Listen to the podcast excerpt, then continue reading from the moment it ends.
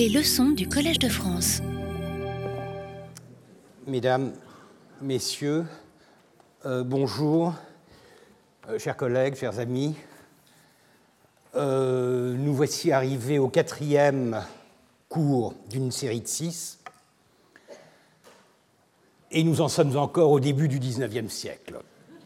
ce n'était pas tout à fait ce que j'avais en tête, mais ça n'est pas plus mal puisque j'aime bien m'approfondir sur certains sujets, certains thèmes, certains documents qui me paraissent mériter toute notre, attention.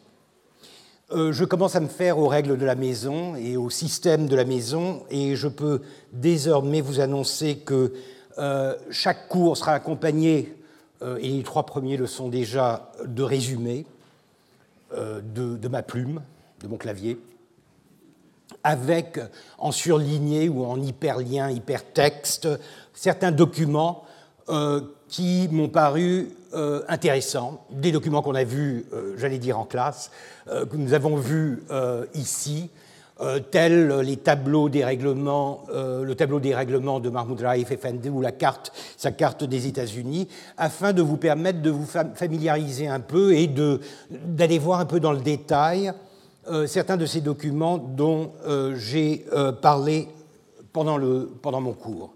On m'a fait remarquer la dernière fois que la vidéo du, du cours du 19 janvier n'était pas en ligne, effectivement, mais ça a été corrigé. Donc voilà, pour, pour ce qui est des aspects techniques et, logistiques de, du cours, voilà les quelques, les quelques informations que je voulais vous donner. Euh, je reviens à, ma présentation en reprenant la dernière image sur laquelle on s'était arrêté, ce, tableau que je trouve assez charmant de Selim III, euh, que nous avions examiné à la suite de cette petite note qu'il avait rédigée à l'attention de son grand vizir, où il lui expliquait, n'est-ce pas, qu'il avait été charmé par le tableau qu'il avait reçu de l'empereur Napoléon, et que lui, contrairement à son vizir, savait que c'était ainsi que l'amitié se définissait en Occident et que par conséquent l'échange des portraits faisait partie intégrante d'une forme de civilité euh, à laquelle il était désormais accoutumé. Et pour moi, ce qui est important là, c'est de voir l'état d'esprit, de voir l'expression assez directe d'un sentiment chose qui manque dans la plupart des cas lorsqu'on se penche uniquement sur une documentation entre guillemets officielle qui est soit administrative, soit fiscale, mais en général extrêmement sèche. Euh, je vous ai donc dit que j'étais, euh, j'allais dire obsédé, mais en tout cas fasciné par les voix ottomanes, et ce n'est pas uniquement parce que j'admire beaucoup et que j'ai toujours admiré Jeanne d'Arc, c'est parce que je pense que c'est le seul moyen d'accéder à ce qui est quand même extrêmement intéressant quand on parle de transformation, de changement, c'est justement les mentalités. Les livres, les publications, les documents, on en a vu quelques exemples, ce sont des jalons d'une certaine transformation, de l'occidentalisation, de la modernisation. Donc on pourra les mettre l'un après l'autre pour justement jalonner un parcours, euh, comme pour les titres de l'imprimerie de, Ibrahim Muteferika, 17 titres qui chacun signifient quelque chose. Mais, ainsi que je vous le disais, un texte, un livre, un produit intellectuel n'est pas forcément quelque chose qui est reçu de manière égale qui est diffusé de manière égale dans la société. Et par conséquent, le risque énorme, c'est de se fixer sur un objet sans vraiment savoir jusqu'à quel point cet objet a vraiment circulé, a vraiment eu un impact, une influence, un rôle à jouer dans le procès, dans le, euh, le processus que l'on est en train d'examiner. Je vous ai donné bien des exemples de livres qui ont été découverts, de manuscrits qui ont été découverts au XIXe siècle, qui aujourd'hui sont excessivement importants pour nous parce qu'ils nous donnent une saveur du XVIIe siècle, Evlia Celebi par exemple. Mais la question reste de ne pas savoir pourquoi ce livre apparemment n'était pas vraiment lu jusqu'au XIXe siècle. Et je vous ai dit que c'était un phénomène qui, de manière plus ou moins différente, était caractéristique de toutes les sociétés modernes. Et je vous avais donné l'exemple de la France sous les Lumières et les travaux de, Robert Downton, qui a bien montré que ce qui vraiment a impacté pas forcément le petit peuple, mais disons les couches moyennes, ça n'est pas Voltaire, ça n'est pas Montesquieu, ça n'est pas Rousseau. Ce sont des auteurs qui sont aujourd'hui inconnus et qui avaient des best-sellers et qui s'inspiraient en partie ou pas de la philosophie des Lumières, mais qui avaient un impact, qui avaient une diffusion bien plus importante. Donc, il faut distinguer deux choses. Je ne dis pas qu'il faut jeter les philosophes à la poubelle et ne pas s'intéresser à des textes qui sont après tout essentiels parce que fondateurs, parce que érudits, mais il faut toujours penser à ce que j'appelle avec la métaphore, euh, économique, à la consommation, à la distribution, c'est-à-dire à la diffusion et à la réception de ces idées. Et lorsqu'on n'arrive pas à identifier cette réception, il faut le dire. Il ne faut pas sauter, euh, il ne faut pas euh, directement, systématiquement, supposer que tout livre produit est lu. Ça n'est pas vrai, même aujourd'hui. Et par conséquent, ce qui est beaucoup plus intéressant, si vous vous intéressez aux mentalités, c'est de savoir ce qui était lu et comment c'était perçu. Et pourquoi Parce que justement, quand on parle de modernité, quand on parle de transformation, quand on parle d'occidentalisation, quand on parle de modernisation, ça n'est pas simplement un phénomène purement technique que l'on peut mesurer à l'aune de progrès physiques tangibles, c'est quelque chose qui se passe dans les esprits. C'est quelque chose qui finit par influer sur la manière dont les gens pensent. Et dans le, cas anecdotique, si vous voulez, mais quand même assez fascinant, de ce sultan qui commente le portrait qu'il a reçu de Napoléon, je pense qu'on a quelque chose qui est beaucoup plus important, d'un certain point de vue, que le tableau des règlements de euh, Mahmoud Raif Effendi. Encore une fois, ce n'est pas pour dénigrer ce produit d'un effort intellectuel et organisationnel, administratif, d'introduire la modernité. C'est simplement pour distinguer deux registres qui sont très différents. D'un côté, vous avez un je ne l'appellerai pas vraiment un intellectuel, un technocrate ottoman qui produit quelque chose en français puis en allemand et jamais en turc pour, comme je le disais en, rigolant, mais c'est vrai, pour satisfaire l'Occident, c'est bon pour l'Occident. Tandis que dans l'autre cas, même si vous n'avez pas une, publication à l'appui, vous avez les mots, la pensée, les sentiments la mentalité d'un sultan qui, confronté à une forme de modernité, y réfléchit, l'interprète et en parle ouvertement avec un autre ottoman. Ça, pour moi, c'est beaucoup plus important si l'on veut comprendre comment les mentalités changent, comment les gens commencent à voir le monde qui les entoure et les objets qui les entourent d'une manière différente. Les objets, d'ailleurs, sont beaucoup plus symboliques. Et je vous rappelle encore une fois, sur cette image, euh, euh, la, longue vue, les, livres, le globe terrestre. Voilà, là, ce sont des symboles. Sait-on si Sélim III a utilisé sa longue vue, sa lunette? Sait-on s'il a lu les livres empilés euh, dans dans cette étagère? On ne le sait pas. Et par conséquent, il est possible, probable même, qu'il s'en sert comme de symbole, comme un sceptre, comme une couronne, comme des symboles de majesté, mais là, ce sont des symboles de modernité. Et encore une fois, c'est un, discours, un message qui est dirigé vers l'Occident puisque c'est un portrait qu'il a fait réaliser par Constantin de Cyzique, Capoudal Constantine, à l'intention de Napoléon, pour répondre à sa politesse, pour lui, euh, lui, lui envoyer euh, sa propre image, comme on le fait en Europe. Donc cette voie est très importante. Le problème, c'est qu'elle est rare. Elle est difficile à trouver. La voie directe, je vous ai déjà dit à quel point la littérature et la production administrative, bureaucratique ottomane étaient empoulées, galvaudées d'une technicité qui dépasse de beaucoup le langage parlé.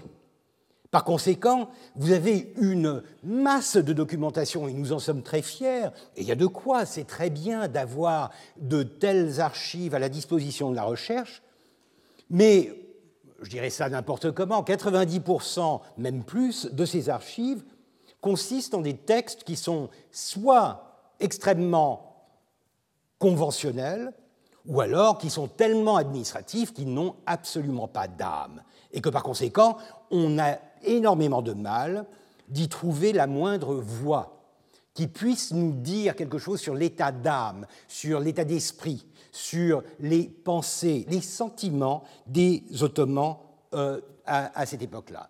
Je vous avais dit que l'une des, des, grandes absences de l'archivistique ottomane, c'est le procès verbal.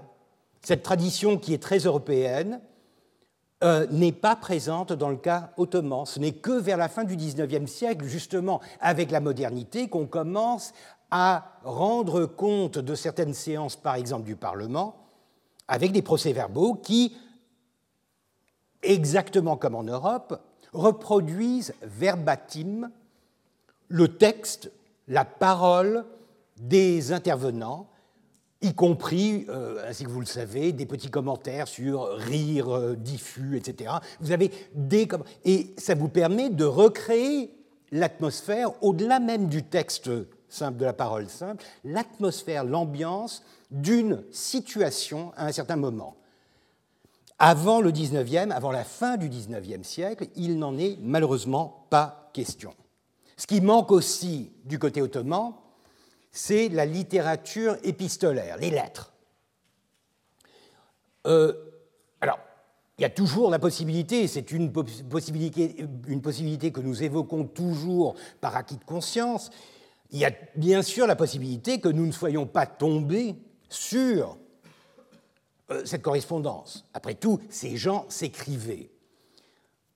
Mais d'abord, je ne pense pas que ce soit le cas, parce que l'écriture entre amis, entre collègues, entre dignitaires, est un, un art qui rejoint un peu la tradition bureaucratique ou alors la tradition littéraire poétique et littéraire dans l'Empire ottoman, et par conséquent qui tombe justement à nouveau dans les convenances et les conventions, et qui est par conséquent démuni de cette magie du verbe, cette magie du discours direct, de la conversation. Et ça, quand vous comparez cette situation avec ce que nous avons en Europe à la même époque, c'est un gouffre puisque en Europe, vous avez d'abord une profusion de ce qu'on appelle des égo-documents, des documents de soi, c'est-à-dire des mémoires, des journaux intimes, qui permettent à des historiens, et encore une fois, je citerai Robert Danton et son, euh, fameux euh, Grand massacre des chats, The Great Cat Massacre, qu'il a publié euh, il y a de cela quelques, temps, à partir de documents justement qui avait été euh, euh, écrit par des artisans à Paris au XVIIIe siècle.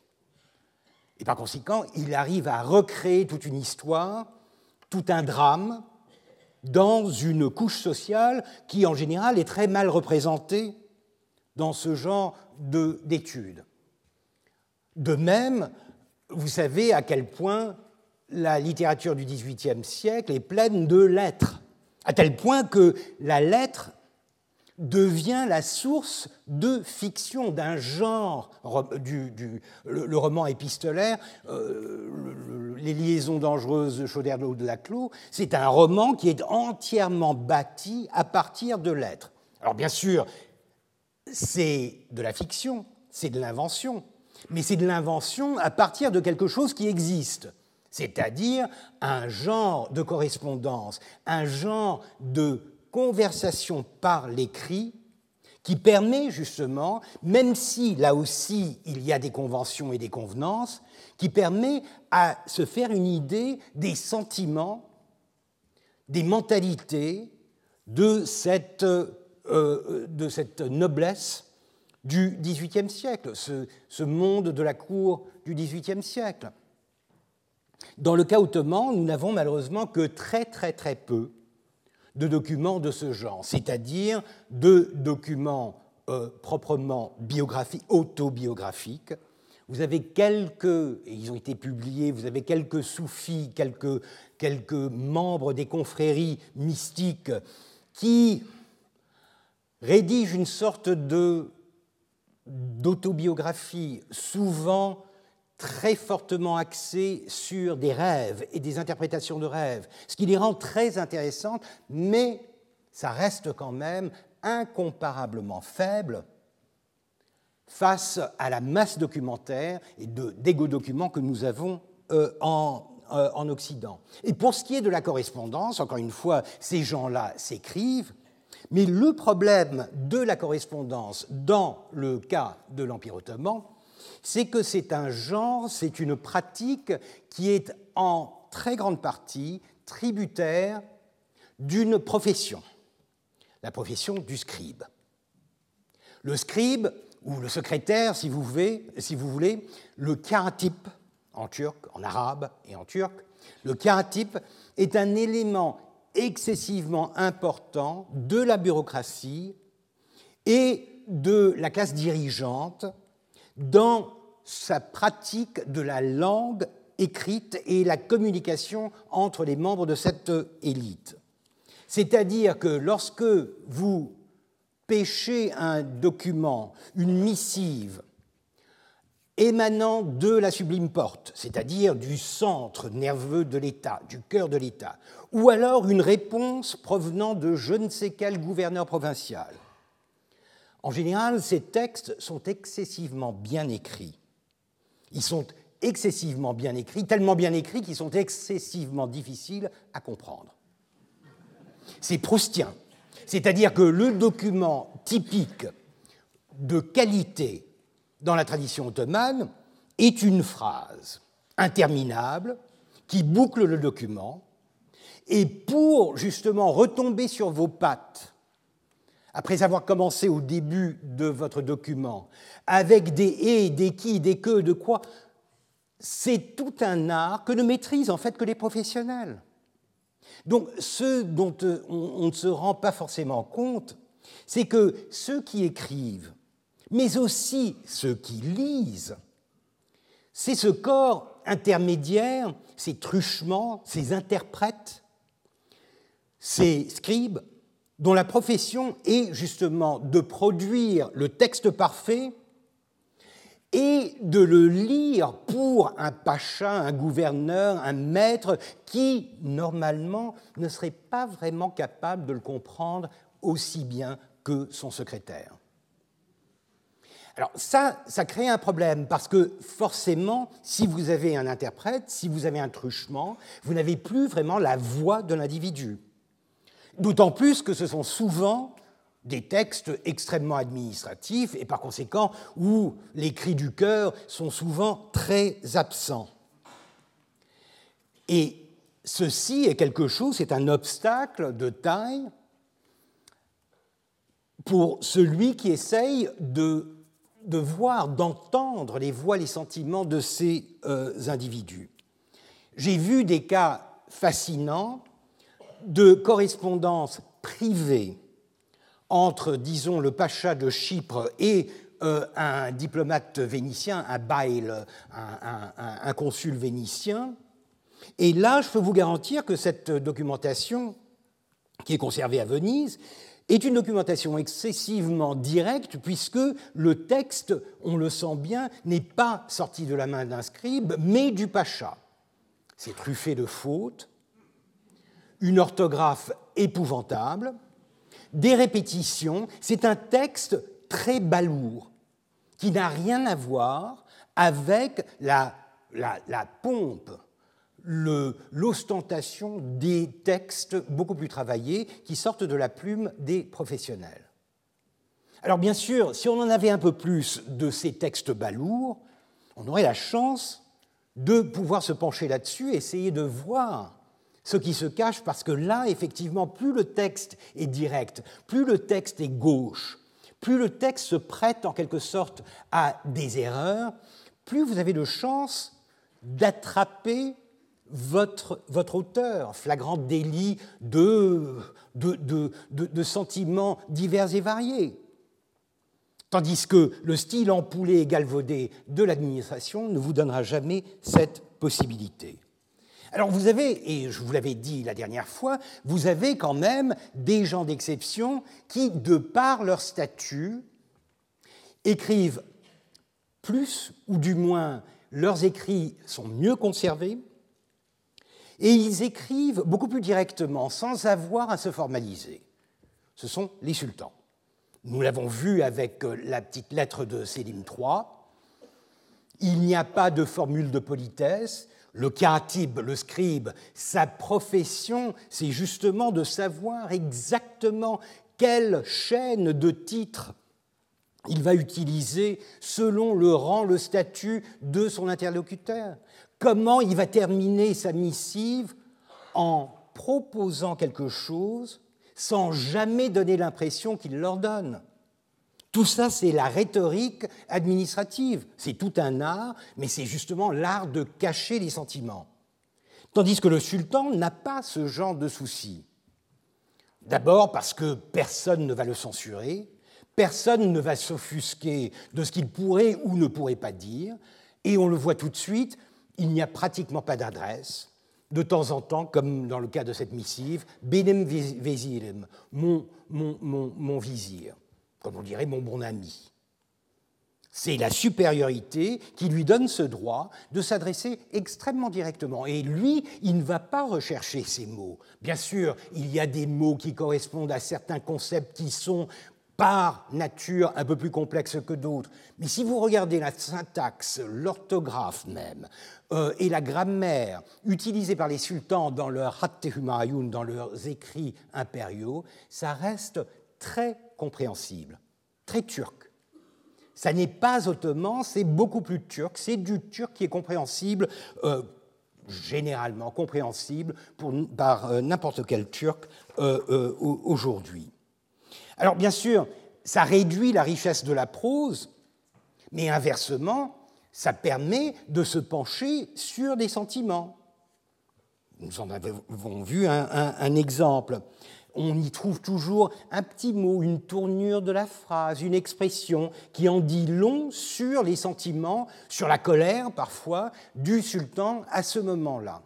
Donc c'est un discours très direct qui euh, fait état de ses satisfactions, mais aussi de ses sautes d'humeur. Alors, bien sûr, l'idéal, ce serait de soumettre ce genre d'écrit à une analyse systématique.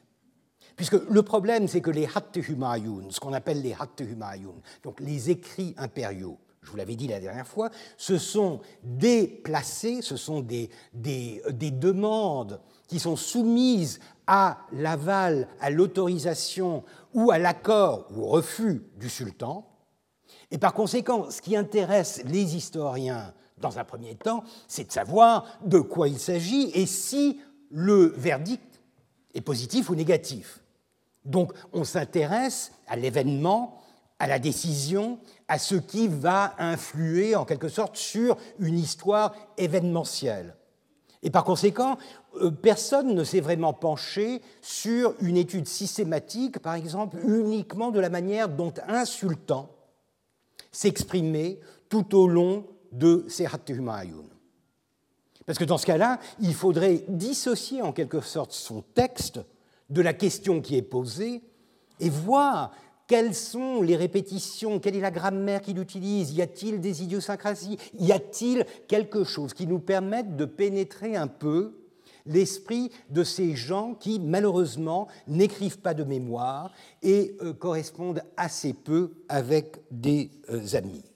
Alors bien sûr, il y a des cas qui ont été assez bien étudiés, notamment Soliman et Hurrem, Roxelane, euh, comme on la connaît en, Occident, euh, ce, couple impérial du XVIe siècle, Soliman le Magnifique et sa bien-aimée et euh, sa, bien-aimée unique, puisqu'il était, s'est fait monogame, Roxelane. Alors ça, Leslie Pierce a énormément travaillé. Son étude du harem est en grande partie fondée sur l'étude des documents, bien sûr, administratifs, mais aussi de la correspondance, ou du moins ce qu'on a pu en retrouver, de la correspondance entre, euh, les, euh, les deux, entre le couple, entre Soliman et Hurrem.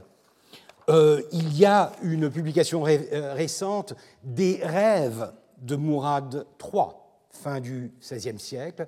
Encore une fois, les rêves, les rêves sont extrêmement importants puisque, bien sûr, ils font partie de tout un processus de prémonition de, qui est extrêmement présent dans l'esprit des Ottomans.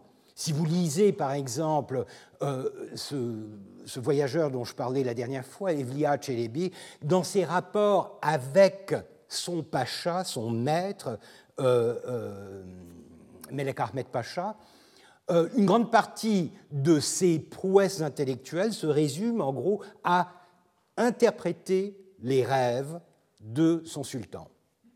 Ça fait partie d'une certaine vision, d'une certaine religiosité qui, euh, qui, qui, flirte avec la superstition, avec des choses qui, d'un point de vue purement islamique, sont en fait inacceptables. Donc, il y a une profusion, disons, de, livres de rêves, de recueils de rêves. Alors ça, bien sûr, c'est très intéressant, à condition d'en avoir assez pour les étudier de manière systématique. Et surtout, est-ce qu'on peut vraiment appliquer, disons, une méthodologie freudienne à des euh, rêves du XVIe siècle, du XVIIe siècle? C'est très risqué. On connaît à quel point, par exemple, Bruno Bettelheim a, eu des problèmes en interprétant des contes selon une méthodologie qui partait du principe que les versions qu'il lisait de ces contes étaient authentiques. C'est-à-dire qu'en fait, sans le savoir, il a analysé des contes du XIXe siècle en pensant qu'ils étaient beaucoup plus anciens. Or, on le sait maintenant, le petit chaperon rouge, dans sa version du XIXe siècle, est très différent. Il a été censuré, il a été remanié par l'esprit bourgeois du XIXe siècle, et par conséquent, il n'a plus rien à voir avec le petit chaperon rouge moyenâgeux ou de la période moderne dont on ne connaît même pas les origines. Donc déjà, il y a un problème, mais c'est quand même quelque chose de très intéressant puisque ça permet de voir un peu ce, qui fait fantasmer les, Ottomans. Il y a un passage célèbre de la Nusret euh, euh, l'histoire, euh, c'est le livre des, conquêtes ou des, victoires, c'est une, une, chronique de Siddhartha Mehmed Efendi, où il y a un passage excessivement intéressant où il parle de Mustapha II. Mustapha II est un de ces sultans dont on ne se souvient pas forcément, qui a régné de 1696-95 à 1703 euh, vite oublié, une période extrêmement difficile, etc. Mais il y, a, un petit passage dans le Nusret Armé où Mustapha II se tourne vers son chroniqueur, vers son historiographe, et lui dit, parce qu'il était en train de manger, lui dit Dis donc, historiographe, là, je suis en train de manger des épinards. Est-ce que ça va passer à la postérité? Et du coup, ça passe à la postérité puisque l'historiographe en fait état.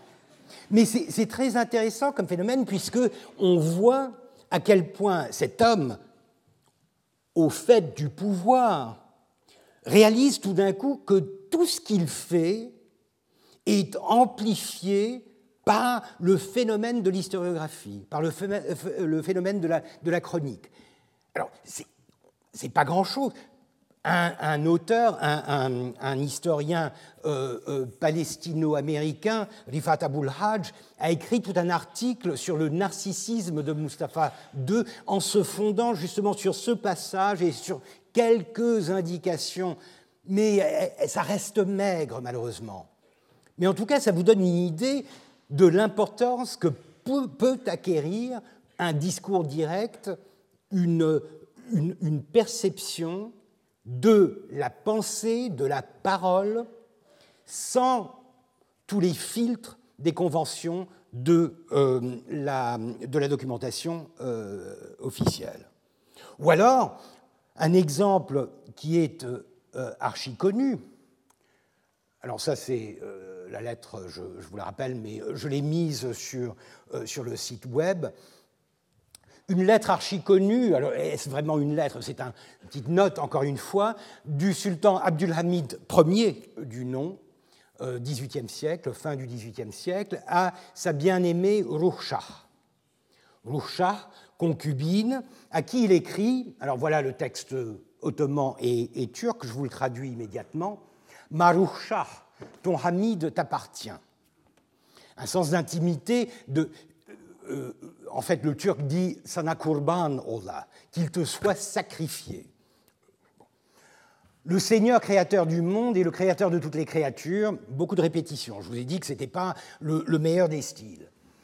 Euh, mais euh, il ne tourmente guère pour une simple faute. Maîtresse, il s'adresse à elle, et lui est le maître du monde selon euh, son propre protocole. Je t'appartiens tel un esclave, frappe-moi ou tue-moi. C'est le côté sadomaso.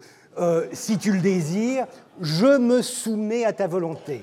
Je t'en prie, viens ce soir. Je te jure que tu seras la cause de mon mal, voire de ma mort. Je t'en supplie, en t'embrassant la plante des pieds, je ne peux plus me retenir. Alors ça, ça me fait penser un peu à Valmont. C'est plus fort que moi dans, les liaisons dangereuses.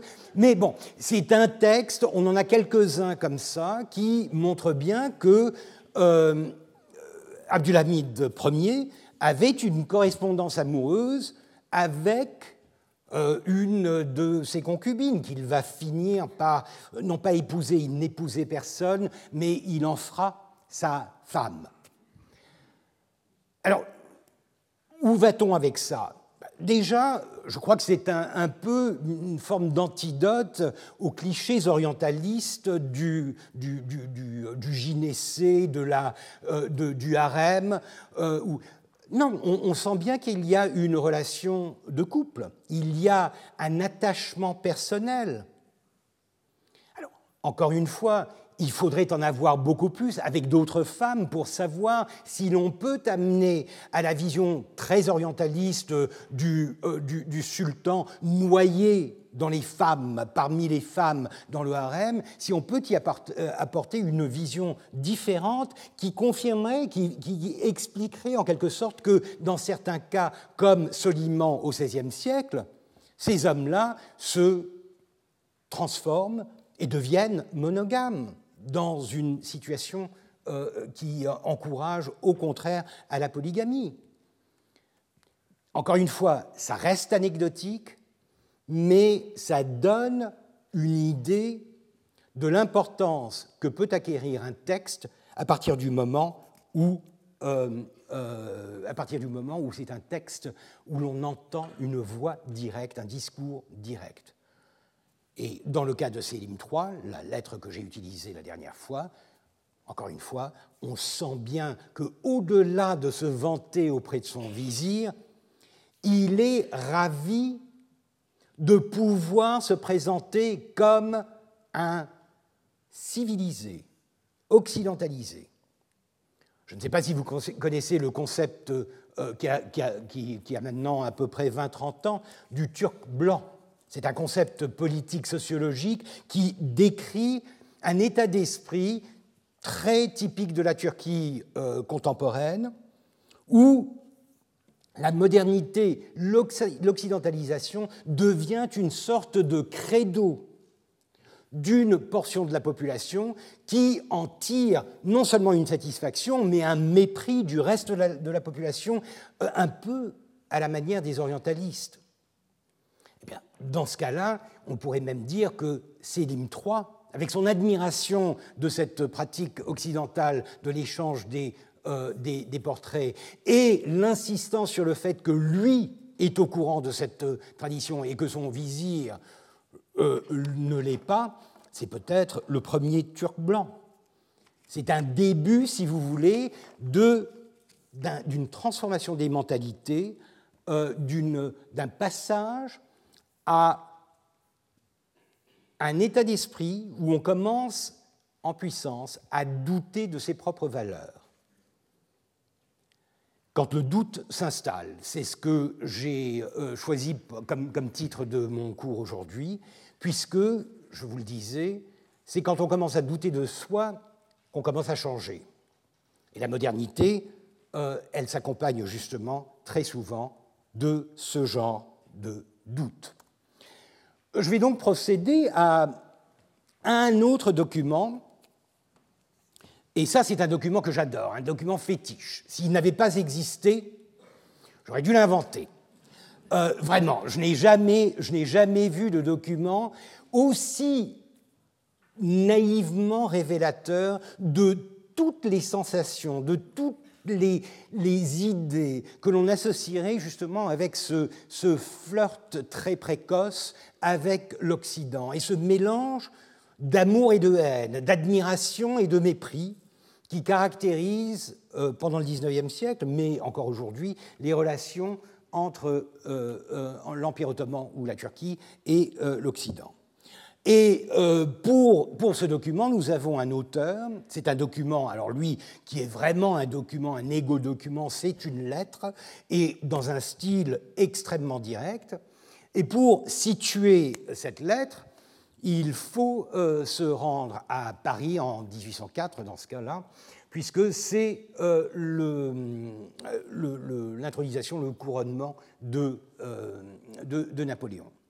Si vous regardez un peu au fond de la salle, là en haut, vous verrez quelqu'un qui regarde la scène. Euh, vous connaissez probablement ce tableau de David. Ce quelqu'un n'est autre que Halet Efendi. Halet Efendi, un bureaucrate ottoman, euh, qui a été envoyé en 1803 à Paris en tant qu'ambassadeur au moment justement où les relations entre la France et euh, l'Empire ottoman se remettent au beau, et que les Ottomans qui avaient été ballottés entre les, Britanniques, les Russes, etc., maintenant essayent de euh, s'ancrer un peu dans la puissance euh, formidable de la France napoléonienne. Halet Effendi sera donc présent lors de euh, cette cérémonie.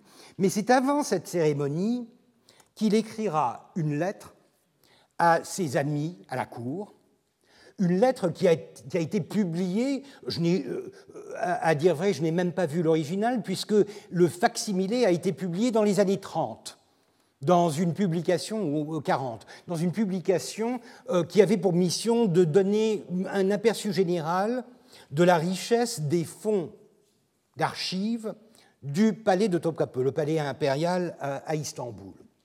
Voici la lettre telle qu'elle fut publiée en 1940.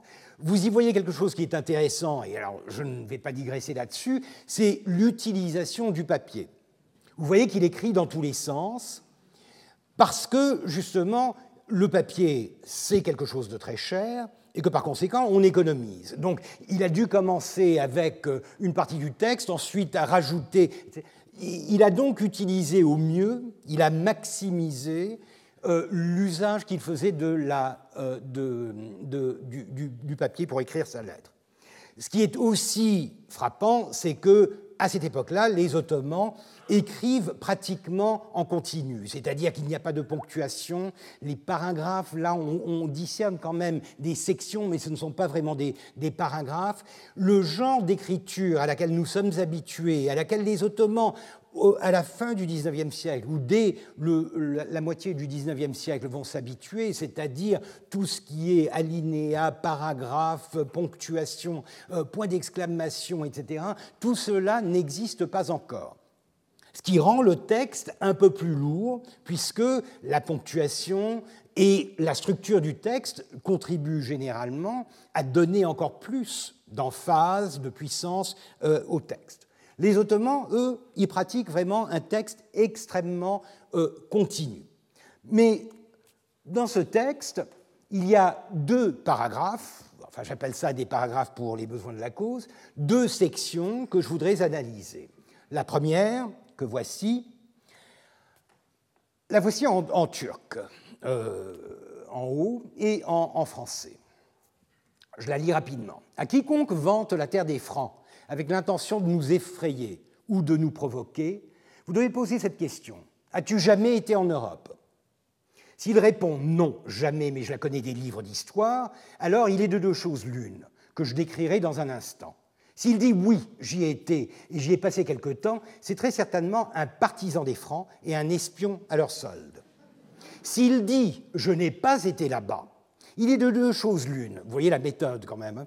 Euh, euh, quoi qu'il a déjà oublié les deux choses qu'il est. Bon, euh, il est de deux choses l'une. Soit c'est un âne, échec, en, turc, et il croit tout ce que les Francs écrivent, ou alors il vante les Francs par zèle religieux afin d'en tirer une insulte pour les musulmans. Apprenez bien cette règle générale. C'est un texte très direct. Alors là, il n'y a pas euh, il n'y a pas de tournure euh, euh, officielle, de rhétorique. c'est vraiment un texte extrêmement direct, pratiquement comme il le parlerait. Mais ce qui est intéressant, c'est ce qu'il dit. Et déjà, rien qu'à voir la manière dont il présente les choses, on voit se dessiner un état d'esprit qui est assez intéressant. Alors, déjà, effrayé ou provoqué. C'est-à-dire le rapport qu'il établit entre le fait que quelqu'un qui vante l'Europe, la terre des Francs, le Flengistan, le fait soit pour les effrayer, soit les effrayer, déjà nous, nous effrayer ou nous provoquer, c'est une dichotomie intéressante. Mais surtout, quand vous dites qu'on le fait pour vous effrayer, vous admettez en quelque sorte qu'il est possible de vous effrayer. Et que par conséquent, derrière cette, euh, euh, cette image de euh, l'Europe, il y a effectivement une frayeur.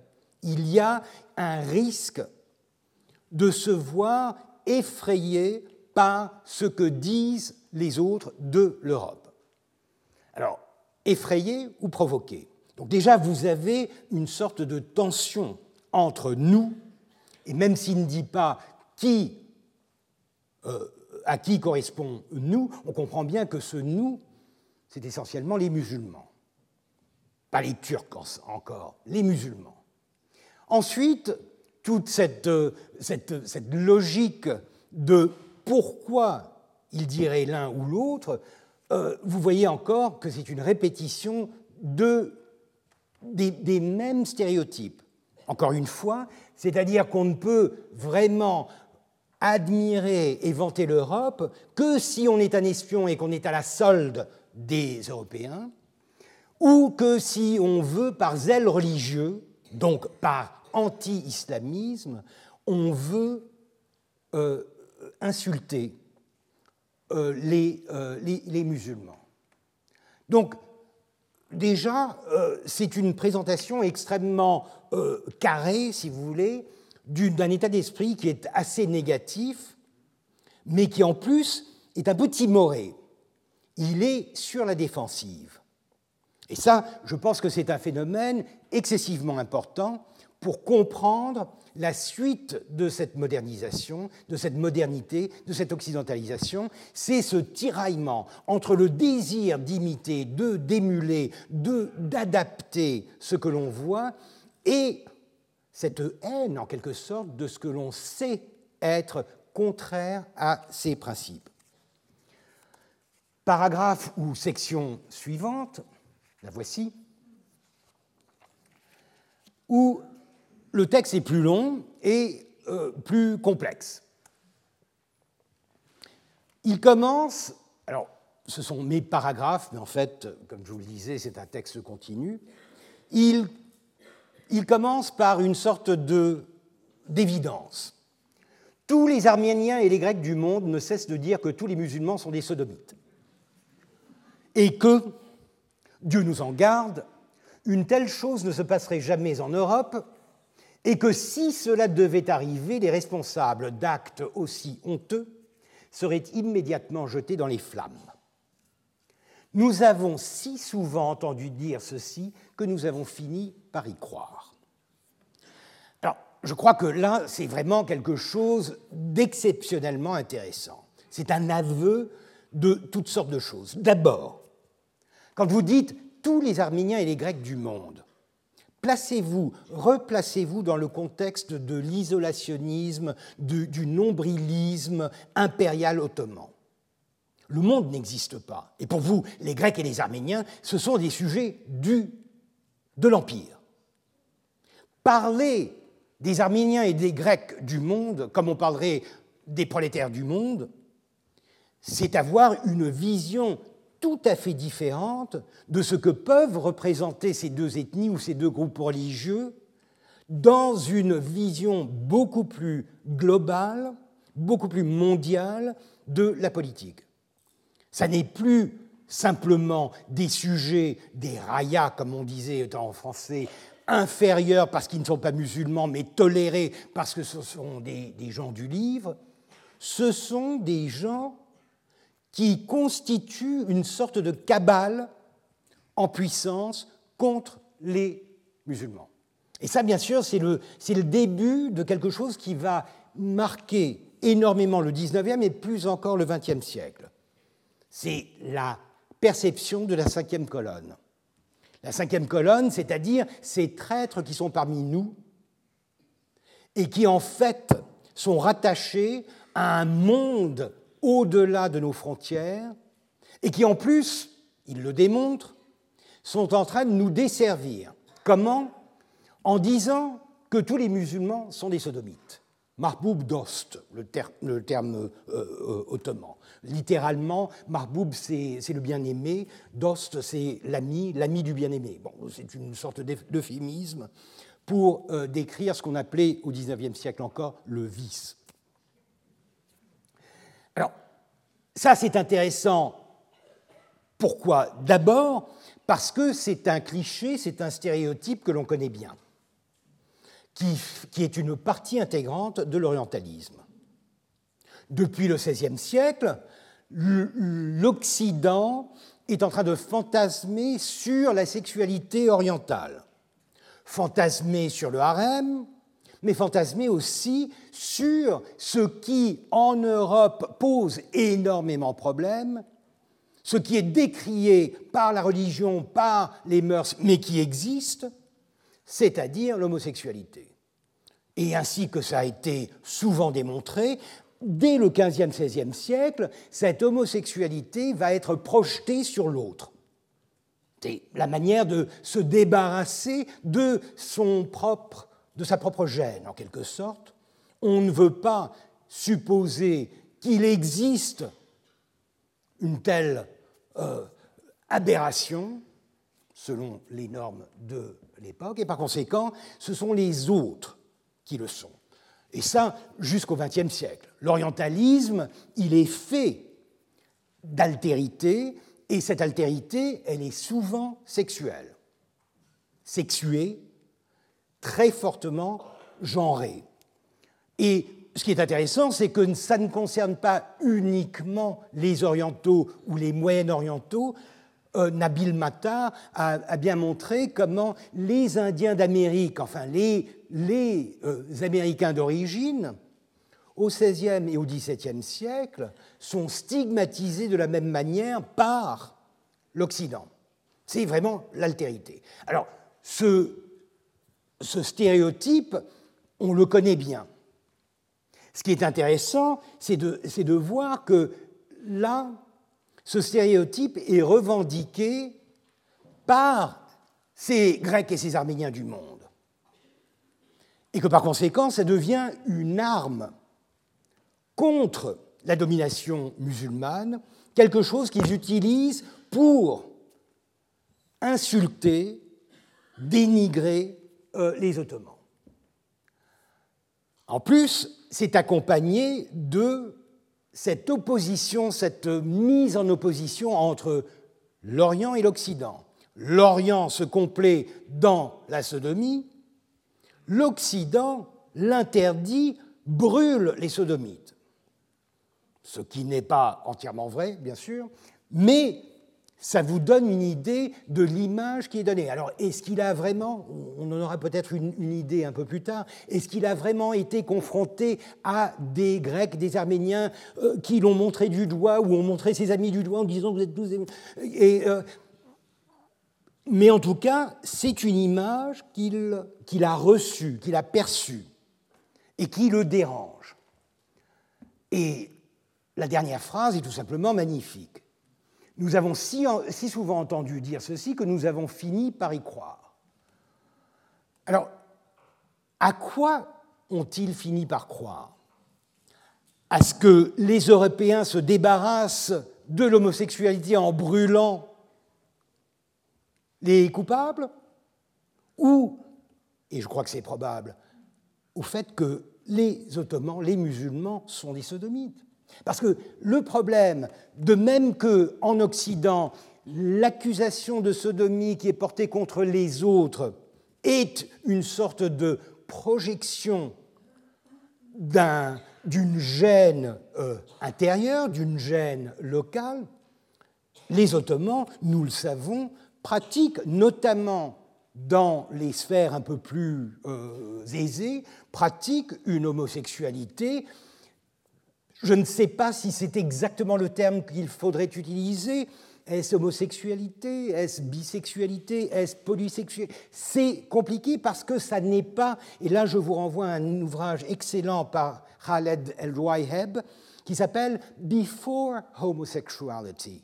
Et c'est une étude de, des thèmes homosexuels dans la littérature ottomane et arabe du XVIe, XVIIe et XVIIIe siècle où il montre que ce qui est dit, ce qui est décrit, ça n'est pas encore de l'homosexualité, puisque pour avoir de l'homosexualité ainsi qu'on l'a définie aujourd'hui, il faut être passé par l'hétéronormativité, phénomène du XIXe siècle, c'est-à-dire la croyance que la norme est hétérosexuelle et que par conséquent, ce qui ne l'est pas est une déviation, est une aberration, est une erreur, est quelque chose que l'on définira par opposition à la norme hétérosexuelle. Et ça, c'est quelque chose qui, même en Europe, ne fait euh, que s'installer au XIXe siècle.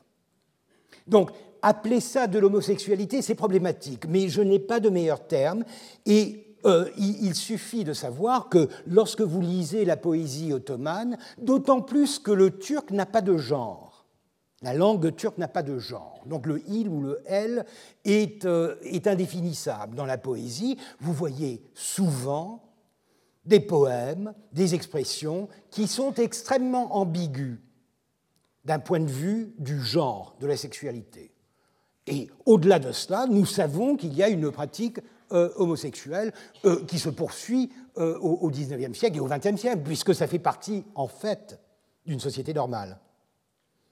Mais le problème, c'est que là, ce Halet Effendi, pour la première fois apparemment, est confronté à une vision de ceci comme un péché, comme un crime. Et cette image négative, elle provient de l'Occident. Et, dit-il, on nous l'a tellement répété qu'on a fini par y croire. Vous voyez que malgré la haine le mépris, la méfiance qu'il exprime euh, euh, envers euh, l'Occident, il admet que lui-même est tombé dans le panneau de croire ce qui lui était dit. Alors bien sûr, la manière dont il finit cette phrase vous fait deviner que la suite va lui donner raison. Et voilà, maintenant nous passons à la section purement ethnographique où il décrit les, plaisirs de Paris. Or, dit-il, en vérité, il apparaît qu'ils ne font que ça, ils étant les Occidentaux, et que ça étant bien sûr l'homosexualité. Il est à Paris une place qu'ils appellent Palais Royal, je crois qu'on la connaît, qui ressemble, alors ça c'est assez charmant parce que comment décrire à un, un, Stambouliote qui n'a jamais vu l'Occident, comment décrire le Palais Royal? Un bazar couvert, mais en beaucoup plus grand, et avec des boutiques sur les quatre côtés et une grande variété de marchandises dans ces boutiques. C'est une description comme une autre, il n'y a guère que les colonnes de Buren qui manquent. Au-dessus des boutiques se trouvent des appartements, et dans ces appartements, 1500 femmes et 500 garçons. Alors, euh, les termes, je les ai choisis. Euh, femmes ce sont des femmes, c'est vraiment une manière assez brute, disons, de dire femme, et garçon orlan, qui a une connotation euh, sexuelle. 1500 femmes et 500 garçons dont le seul but est la sodomie. Il est honteux d'y aller la nuit, mais comme il n'y a pas de mal à y aller de jour, bon, hein, euh, ça c'est classique. Quand vous lisez Evliya Chelebi et sa description de Galata, il décrit les tavernes de Galata, etc. Il dit On me l'a raconté, je n'y ai jamais été, on me l'a raconté. Lui, il est un peu plus honnête, il dit J'y suis allé deux jours, et y aller deux jours n'est pas un crime. Euh, comme il n'y a pas de mal à y aller de jour, nous y sommes allés pour, euh, pardon, euh, dans le seul but d'observer la scène. Dès que l'on entre, on est pris d'assaut de tous côtés par des femmes et des hommes qui distribuent des feuillets imprimés aux visiteurs. C'est intéressant quand même. Il y a, des détails. On, voit bien que le fait de, de, de, cette réclame qui est faite à partir de, feuillets imprimés, c'est quelque chose qui l'a intéressé. Et n'oublions pas que c'est à une époque où l'imprimerie fait ses débuts euh, dans l'Empire ottoman. Donc euh, c'est intéressant. Alors bien sûr, les 1500 femmes et les 500 garçons à, prendre avec une pincée de sel, puisque bon, euh, il n'a pas l'esprit statistique, c'est simplement une manière de dire qu'il y en a beaucoup, et un peu plus de femmes que d'hommes, c'est tout. Mais voilà la description du palais royal. Ensuite, il continue, les feuillets disent, il lit ce qui est sur les, petits feuillets de réclame, j'ai tant de femmes, mon appartement se trouve en tel endroit, et le prix est de temps. Et le terme qu'il utilise pour prix, c'est nar. Nar, en turc, c'est le terme consacré pour parler de la régulation des marchés. Donc c'est vraiment, c'est très, très surprenant. Euh, un autre feuillet annonce, j'ai tant de garçons, leurs âges sont les suivants et leur prix de temps. Et si le moindre de ces garçons ou de ces femmes devait contracter la syphilis, il est soigné, et la syphilis, bien sûr, c'est la maladie des francs, frengi, euh, il est soigné par un médecin nommé par le gouvernement. Encore une fois, une observation intéressante parce que c'est un bureaucrate ottoman. Donc il s'intéresse à la manière dont tout cela est géré, notamment à la participation de l'État dans la gestion et le contrôle de cette prostitution. Et les femmes et les garçons euh, euh, assaillent, le visiteur de tous côtés et l'accompagnent en lui demandant euh, qui d'entre eux lui a plu. Et jusqu'au noble vous demande avec fierté Avez-vous été au palais royal? Les femmes et les garçons vous ont-ils plu? Voilà. Il décrit. Alors, on sent bien qu'il est soulagé. Euh, puisque, et ce soulagement, on va le lire dans la dernière phrase de la lettre, lisez ce euh, passage à Roja Abraham, Dieu soit loué, il n'existe pas autant de sodomites et de pédérastes en terre d'islam. Soulagement. Le, soulagement, c'est intéressant. Alors là, c'est un texte direct. Là, il n'y a aucun, aucun risque d'y voir alors, il y a bien sûr ses propres fantasmes, il y a la manière dont il interprète les choses, etc. Mais c'est un texte direct et c'est quelque chose où il veut absolument informer ses correspondants de quelque chose qu'il vient de découvrir et qui apparemment est excessivement important pour eux puisque ça remet en question ces doutes qu'ils avaient sur leur propre sexualité et sur la supériorité sexuelle des euh, Occidentaux. Ça, c'est intéressant. C'est le doute. C'est quand on commence à ne plus se satisfaire, ainsi qu'un bon notamment au, XVIIe ou même au milieu du XVIIIe siècle l'aurait fait, on commence à ne plus se satisfaire de ses propres croyances, de ses propres normes, de ses propres euh, valeurs, et que l'on veut se mesurer à l'aune de l'autre. Et par conséquent, la vision de l'autre devient quelque chose d'important. Et sur des choses qui sont profondément intimes. On ne parle plus de supériorité technique, technologique, militaire. On ne, parle pas d'armes à feu, de canons, de vaisseaux. On ne parle pas de règlement de l'Empire ottoman. On ne parle pas de, euh, euh, surclasser l'Empire pour en assurer la survie à travers la fiscalité et l'efficacité militaire, on parle de ce qu'il y a de plus intime pour un individu, on parle de sa sexualité, on parle de la sexualité d'un groupe. Et ce groupe se définit de plus en plus de manière cohésive autour de cette identité islamique avec les musulmans, nous, et eux qui se subdivisent en grecs et arméniens d'un côté, c'est-à-dire la cinquième colonne, qui est prête à mentir pour nous déranger, pour nous insulter et pour nous effrayer, et puis l'Occident que l'on ne remet pas vraiment totalement en question, mais dont on, se, euh, dont on est soulagé de voir que, euh, en fait, ils sont encore pires que nous.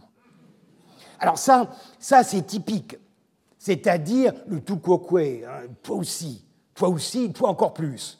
Euh, ça, c'est classique, tout le monde l'a. Mais euh, dans le cas turc, c'est quelque chose qui est excessivement présent encore aujourd'hui. Vous parlez de, génocide en Turquie, la réponse immédiate c'est euh, oui, mais les Indiens d'Amérique ou les Français en Algérie. Ce qui, en fait, est un aveu alors, quand on parle de génocide, est-ce qu'on va, on va se lancer dans le comparatisme pour essayer de se soulager de, des accusations qui sont portées contre nous? Ou alors est-ce qu'on va se pencher tout simplement sur, le, euh, sur, sur, la question en tant que phénomène historique et, vous avez exactement la même chose ici. Et ce qui est révélateur de cette dernière phrase, c'est lisez ce passage à Hoja Abraham. Hoja Abraham, ça n'est pas n'importe qui. Déjà, Abraham, ça n'est pas Ibrahim, c'est bien sûr Abraham, mais pour un non-musulman. Et à la fin du XVIIIe siècle ou au début du XIXe siècle, un Hodja, c'est un Arménien. C'est probablement un banquier arménien. C'est probablement un Arménien puissant qui gravite autour des cercles de la cour, euh, de l'élite dirigeante. Et c'est probablement lui qui est à l'origine de ce doute c'est lui qui a dû leur, dire euh, euh, lors d'une soirée, parce que ce sont des gens qui se fréquentent après tout, vous savez, vous et vous mœurs, euh, en Europe, on vous pendrait pour moins, ou quelque chose de ce genre. Alors il insiste, lisez ce passage à Roja Abraham et dites-lui bien que, Dieu soit loué, en terre d'islam, il y a bien moins de pédérastes et de sodomites qu'en Occident, et que par conséquent, la manière dont il vante l'Occident, j'en ai dévoilé le sens dans le premier paragraphe de ma lettre, c'est uniquement pour nous insulter, c'est uniquement pour utiliser cette frayeur que nous avons d'être moins performants, moins bien, moins civilisés, moins je ne sais quoi que les Occidentaux. Alors là, je crois que c'est un tournant. C'est pour ça que je disais que c'est un, un document que si je ne l'avais pas trouvé, j'aurais dû l'inventer c'est vraiment le document idéal où vous mettez dans la bouche d'un bureaucrate ottoman toutes les frayeurs que vous associez avec cette, cette montée de l'arrogance occidentale, cette montée de l'orientalisme et ce divorce de plus en plus net entre les populations non musulmanes, les élites non musulmanes et les élites musulmanes. Les élites non musulmanes comme ce euh, Saraf, ce, banquier arménien, qui, est, qui joue le jeu, c'est-à-dire qui participe au pouvoir, mais qui y participent avec un sens d'infériorité sans avoir vraiment la possibilité d'accéder au pouvoir même. C'est ça le drame du XVIIIe siècle et de la première moitié du XIXe siècle. C'est le fait que les non-musulmans sont tenus à l'écart du pouvoir politique alors qu'on leur permet gracieusement de participer, de contribuer au financement de la politique. Derrière chaque euh, euh, dignitaire euh, musulman, vous avez un ou plusieurs banquiers arméniens, parfois grecs, parfois juifs. Leur rôle est justement de fournir, sans aucune sécurité de l'emploi et sans avoir la satisfaction d'être reconnus comme des participants à, à, plein temps de cette politique, leur rôle, c'est de fournir, de nourrir, de soutenir les carrières politiques de ces individus. Regardez un peu la, destinée de la plupart de ces grands sarafs du XVIIIe siècle, les grands, les grands banquiers arméniens. Aucun, pratiquement, n'est mort dans son lit. Ils sont tous tombés avec leur maître. C'est-à-dire que la chute politique d'un grand dignitaire, d'un grand vizir, va s'accompagner d'une sorte de purge de toute sa maisonnée et de ceux qui participaient à la construction de son pouvoir. Les euh, banquiers, euh, les premiers, puisque, bien sûr, les banquiers sont alors, ou leur fortune alors, est confisquée au profit de l'État. Un État encore très prédateur, qui n'a pas encore découvert, qui, a, qui n'a pas encore besoin de découvrir les lois du marché pour s'alimenter en numéraire il pratique des ponctions extrêmement prédatrices, des ponctions auprès de ces euh, dignitaires, mais auprès justement de ces, euh, banquiers satellitaires, pour éviter de s'engager dans une véritable dette publique. C'est ça le drame en quelque sorte du XVIIIe siècle, et c'est pourquoi la formation d'une bourgeoisie au-delà des distinctions religieuses, n'arrive pas à prendre forme. Et que par conséquent, les Ottomans musulmans poursuivent leur carrière fondée sur la sécurité du monopole qu'ils ont du pouvoir, tandis que les non-musulmans sont obligés de naviguer les vicissitudes de la politique, d'essayer d'éviter les écueils de la politique afin de survivre dans un environnement où ils peuvent faire fortune, mais où ils n'ont jamais la garantie de la maintenir et de la transmettre aux, générations euh, suivantes. Donc Halet Efendi, c'est vraiment un ottoman un des derniers Ottomans, et en plus c'est un, caractère très intéressant, c'est une, figure extrêmement intéressante du règne de Mahmoud II, puisqu'il survivra jusqu'en 1822, malgré des, hauts et des bas, euh, et il sera en grande partie euh, responsable pour euh, les violences qui seront contractées contre les Grecs en 1821 à Constantinople même, après l'insurrection en Morée, lorsque des représailles seront euh, organisées à Constantinople même, à commencer par le patriarche, c'est en grande partie à cause de Halet Efendi et de sa prise de position extrêmement anti-non-musulman, extrêmement j'allais dire nationaliste, mais ça n'est pas du nationalisme, c'est du sectarianisme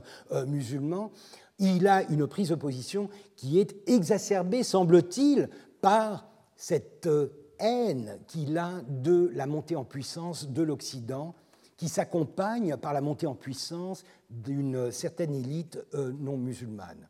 Et pour la petite histoire, deux petites histoires, il sera rappelé quelques années plus tard, en 1806, pour des affaires de mœurs. Alors bon, euh, il sera rappelé euh, parce que euh, à cause de, scandales.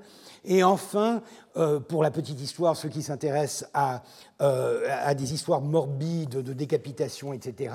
En 1822, lorsqu'il tombera finalement et il perdra le soutien de Mahmoud II. il sera décapité à Konya et comme le veut la tradition, notamment quand euh, on, pratique la décapitation à distance, euh, la, tradition veut que l'on ramène la tête pour bien prouver que la décapitation a eu lieu. il a été décapité à Konya, enterré à Konya, sa tête est revenue à, Istanbul, et à Istanbul, Mahmoud II, dégoûté de le voir, a dit jetez-le bien loin d'ici, je ne veux plus le voir. On l'a enterré dans un couvent de derviches à Galata. Et euh, manque de chance, euh, euh, le sultan Mahmoud s'est rendu à ce couvent-là quelques jours plus tard. Il a vu la stèle euh, la pierre tombale euh, de la tête du pauvre Halet Efendi euh, et, s'en est pris à sa suite en disant Est-ce que je ne vous avais pas dit de, vous débarrasser de lui Ce qui fait qu'ils ont déterré la tête et ils l'ont enterré dans un autre cimetière. Donc c'est un des. Je crois que c'est le seul ottoman à avoir trois stèles funéraires un corps, une tête et trois stèles funéraires à, son escient. Voilà. Euh, donc, euh, Effendi, mais encore une fois, c'est moi ce qui m'intéresse là, c'est la voix. Et ce qui, ce qui est intéressant aussi, c'est de voir que ce document était connu en 40, que ce document a été, a été utilisé par Bernard Lewis, par exemple, mais ils ne l'ont jamais analysé jusqu'à essayer de comprendre quel genre de mentalité se cachait derrière cette frustration, derrière cette frayeur. Or, je pense que c'est quelque chose d'excessivement important pour essayer de comprendre euh, euh, euh, la manière dont l'élite dirigeante, la, classe dirigeante au début du XIXe siècle commence à se faire à cette idée de la suprématie occidentale, parfois très mal, avec des réactions, mais parfois au contraire avec une sorte d'acceptation, un, peu comme les, les, cycles de Kubler-Ross en, en, psychologie, où on finit, après avoir résisté un peu à euh, au, traumatisme, on finit par y céder et par accepter la culture, accepter euh, euh, ce qui vous est imposé par l'Occident. Je vais terminer par introduire un autre cas de figure qui me paraît excessivement important pour comprendre la manière dont les Ottomans manipulent euh, la, modernité et comment il commence à s'inspirer de l'Occident pour des choses qui ne sont pas forcément uniquement techniques, mais de plus en plus intellectuelles.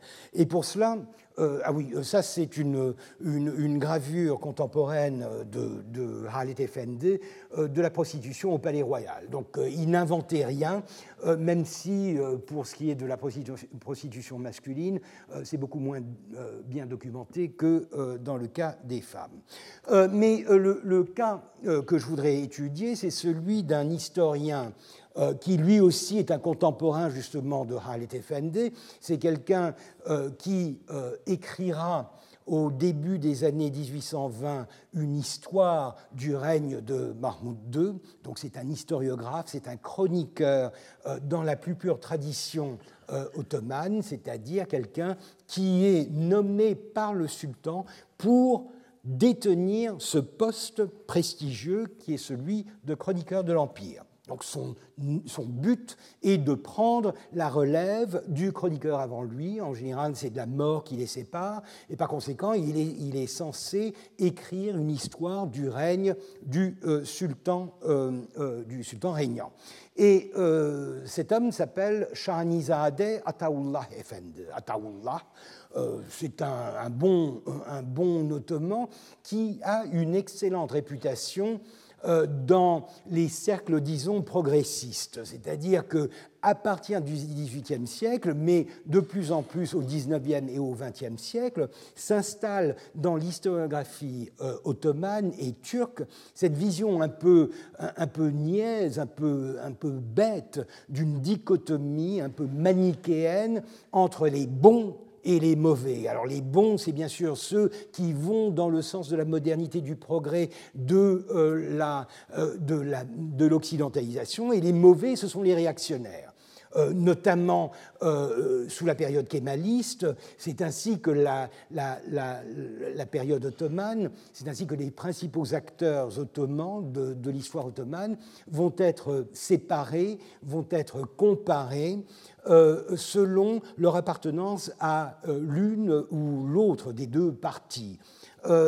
lui, euh, Shahanizadeh Ataullah Effendi appartient au bon. C'est un bon puisqu'il est l'auteur de bien des traductions de, euh, travaux, euh, alors encore une fois, euh, militaire. Il traduit euh, des traités euh, militaires de, Frédéric de Prusse. Alors ça, c'est très à la mode et ça va dans la mouvance, si vous voulez, des travaux de Mahmoud Raif, Effendi, etc. On essaye d'utiliser l'aspect technique de l'occidentalisation, mais aussi en, en médecine.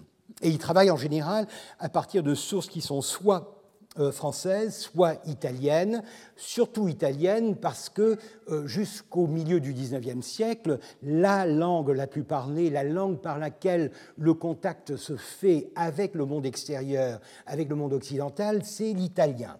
Un italien qui parfois devient ce qu'on appelle la lingua franca, une sorte de sabir mêlé de grec, d'arabe, de turc, etc., mais euh, avec toujours un fond euh, italien.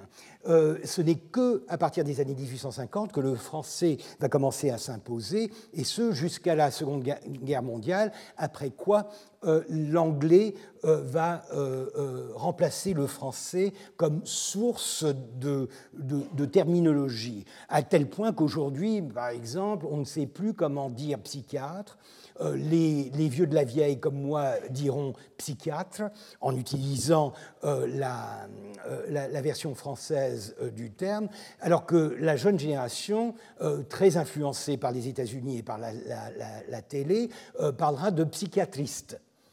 Euh, et ce qui est surprenant, c'est qu'on prononce psychiatrist à la française.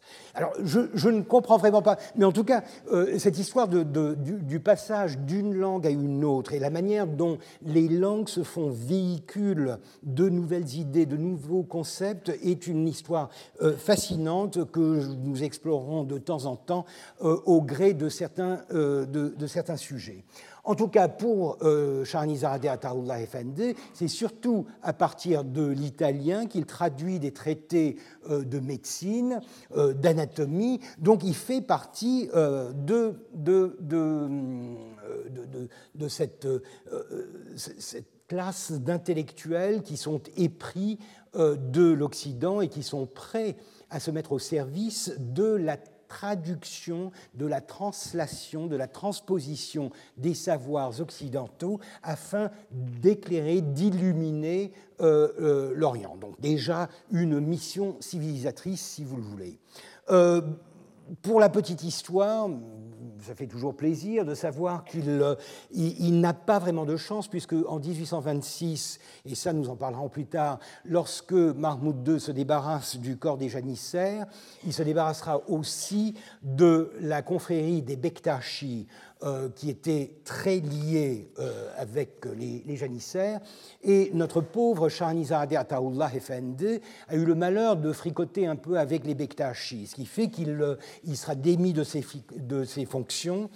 il sera exilé à Tiré en, Anatolie, et euh, il en mourra d'une manière assez, assez comique, puisque au bout de quelques mois, enfin comique, euh, au bout de quelques mois, Mahmoud II, pris de remords, décide de le gracier, de le pardonner et par conséquent de le rappeler à la, euh, à, Istanbul.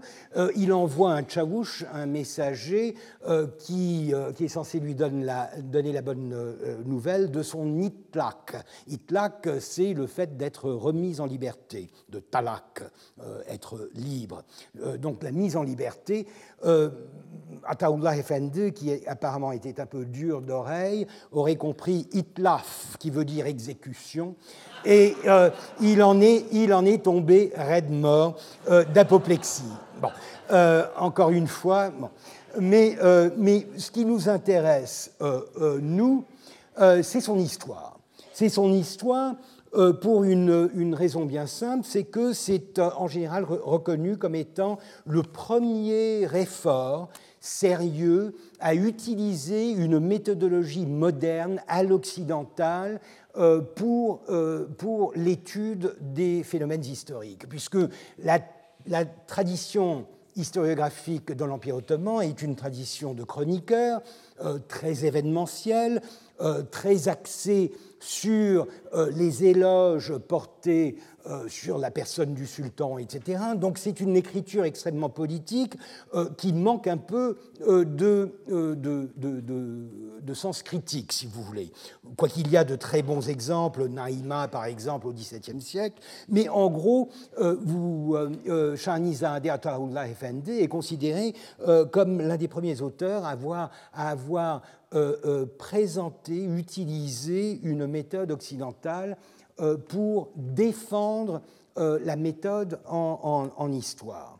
Euh, à tel point que, apparemment, et voilà un exemple typique de ce que j'appelle un Hatt Humayun, c'est-à-dire un écrit impérial, en gros, sans avoir à lire le texte, euh, le, long texte en bas, c'est le placé, c'est la, pétition, c'est la demande, la requête qui est faite par tel ou tel euh, individu, généralement le grand vizir lui-même. Et ce que vous avez en haut, les trois lignes que vous avez en haut, c'est le Hatumayun, c'est-à-dire c'est l'écrit impérial, c'est l'annotation de la main du sultan où il euh, décide que telle ou telle chose doit être faite ou pas. Et dans ce cas, euh, une ligne de cette, de cette Hat Humayun euh, comment, concerne l'histoire de, de, de de Şahnizade Ataullah Efendi. Voici ce qu'il dit en turc. Ataullah Efendi'nin mukaddimesi güzel olmuş bir okunaklı yazı ile tebliğ olunup tarafı Hümayunuma takdim olunsun. Euh, en français, l'introduction d'Ataullah Efendi est bien écrite. Faites-la recopier d'une bonne main avant de la soumettre à Ma Majesté impériale. Alors ça, pouvoir dire Ma Majesté impériale déjà, c'est pas donné à tout le monde, mais ça vous donne une idée un peu de ce qu'est euh, cet écrit impérial. Euh, donc, euh, on voit que, et c'est surtout l'introduction, Mukaddime, euh, introduction en arabe, mais c'est aussi le terme utilisé pour la fameuse introduction à l'histoire de Ibn Khaldoun. la Mukaddime, c'est ce que l'on retient le plus de l'histoire du bon Shahanizadeh comme, comme étant un exemple de, de, rigueur scientifique et de méthode à l'occidental. Euh, je vous en donne quelques exemples. Alors malheureusement, étant donné qu'il a, eu une carrière un peu écourtée euh, par les vicissitudes de la politique, euh, son ouvrage n'a vu le jour que bien plus tard. Il a été imprimé en 1860 et des poussières, donc il n'a pas eu la carrière qu'il aurait, mérité, l'ouvrage. Mais nous en avons donc une édition de 1864 et une édition critique qui a été faite il y a quelques, quelques années. Voici un passage assez typique où, je vous traduis, pour étudier quelque peu l'exactitude de certaines choses dans les histoires anciennes, il n'y a qu'une voie, et cette voie est de vérifier avec attention s'il en reste des preuves et des traces indéniables, et les preuves écrites de ce genre se, réduisent à trois genres de preuves. Alors, euh, il, les, euh, il, les, présente, ces, euh, trois preuves. Et, c'est assez surprenant puisque la première preuve, il s'agit des écrits des archives babyloniennes. Alors, déjà pour, pour quiconque connaît la tradition historiographique ottomane, ça surprend un peu de voir un auteur ottoman parler de euh, l'histoire babylonienne. Le deuxième exemple est celui de l'éclipse solaire qui a été documenté un peu partout dans le monde et en particulier en Chine, encore une fois quelque chose, une sorte d'écuménisme, une sorte de, vision mondiale qui surprend euh, de la part d'un ottoman. Et le troisième, le troisième exemple qu'il donne, le voici, des inscriptions et des visages gravés sur des stèles de marbre qui furent découvertes sur l'île de Paros dans la Méditerranée et furent emportés vers la ville de Orandel en Angleterre par un gentilhomme du nom d'Arundel. Bon. Pour quiconque connaît un peu euh, c'est classique. il s'agit des marbres de Paros. C'est une chronique de la ville d'Athènes qui, effectivement, au XVIIe siècle, a été découverte par un gentilhomme anglais, Arundel, qui venait de la ville du même nom, ou qui possédait la ville du même nom, et qui les a ramenés en Angleterre et qui était considéré comme euh, la base d'une chronologie, la première base d'une chronologie euh, fiable de l'histoire d'Athènes. Alors, bien sûr, je ne suis pas forcément un orientaliste, euh, mais, mais il est vrai que quand je vois un Ottoman débiter de telles preuves, euh, qui sont suspectes du fait même qu'elles sentent bon euh, l'érudition du XVIIIe siècle occidental, et quand je vois aussi qu'il rajoute une référence aux deux tiers de l'Afrique ainsi que de, euh, les peuples de, l'Amérique, à l'exception des pays du Pérou, du Mexique et de la République de Tlaxcala, je me dis, bon, ça n'est pas normal. Ça n'est pas normal. Un Ottoman, un bon Ottoman en 1820 n'a pas ces connaissances, n'a pas accès à ces références sans aller les puiser dans un texte euh, français. Euh, un, texte occidental, né au début du, 20e siècle, euh, du 18e siècle, mon Dieu, je commence à, 19e siècle, je commence à, euh, il est évident que c'est surtout la France qui produit le plus d'érudition en matière d'histoire. Et j'ai fait quelque chose qui n'est vraiment pas sorcier, mais j'ai pris ces passages qui étaient quand même assez, assez suspects, je les ai retraduits en français et je les ai non pas googlés, mais gallicaisés. Je les ai, je les ai soumis au moteur de recherche de, recherche de la, BNF, euh, de la Bibliothèque euh, euh, nationale, Gallica, et je suis tombé sur quelque chose d'assez surprenant. Voltaire. Voltaire. Et pas n'importe quoi de Voltaire, mon bon Shahanizadeh était allé piocher euh, son inspiration dans l'article que Voltaire avait rédigé pour la grande encyclopédie, pour l'encyclopédie de, Diderot et d'Alembert. Et euh, voici l'article, il commence là en bas, Histoire, c'est le récit des faits donnés pour vrais, etc. C'est un long article que Voltaire lui-même a, au cours des décennies qui suivent, euh, modifié quelque peu, et par la suite il y a eu d'autres éditions. Donc il y a toute une généalogie de ce texte qui se poursuit jusque dans les années 1810-20 avec des publications des œuvres complètes de, Voltaire. Euh, et voilà, j'avais trouvé les références particulières euh, à, la République de Tlaxcala, euh, au, marbre de Paros, etc., dans Voltaire. Alors il ne me restait plus qu'à euh, creuser un peu plus et voir jusqu'où allait la similitude, les ressemblances entre l'introduction de, de, Voltaire euh, de, pardon, de, de et euh, l'article Histoire euh, de Voltaire. Ce qui était vraiment intéressant, c'est de voir que, on le sait, Voltaire et Rousseau avaient quand même assez mauvaise presse dans l'Empire ottoman.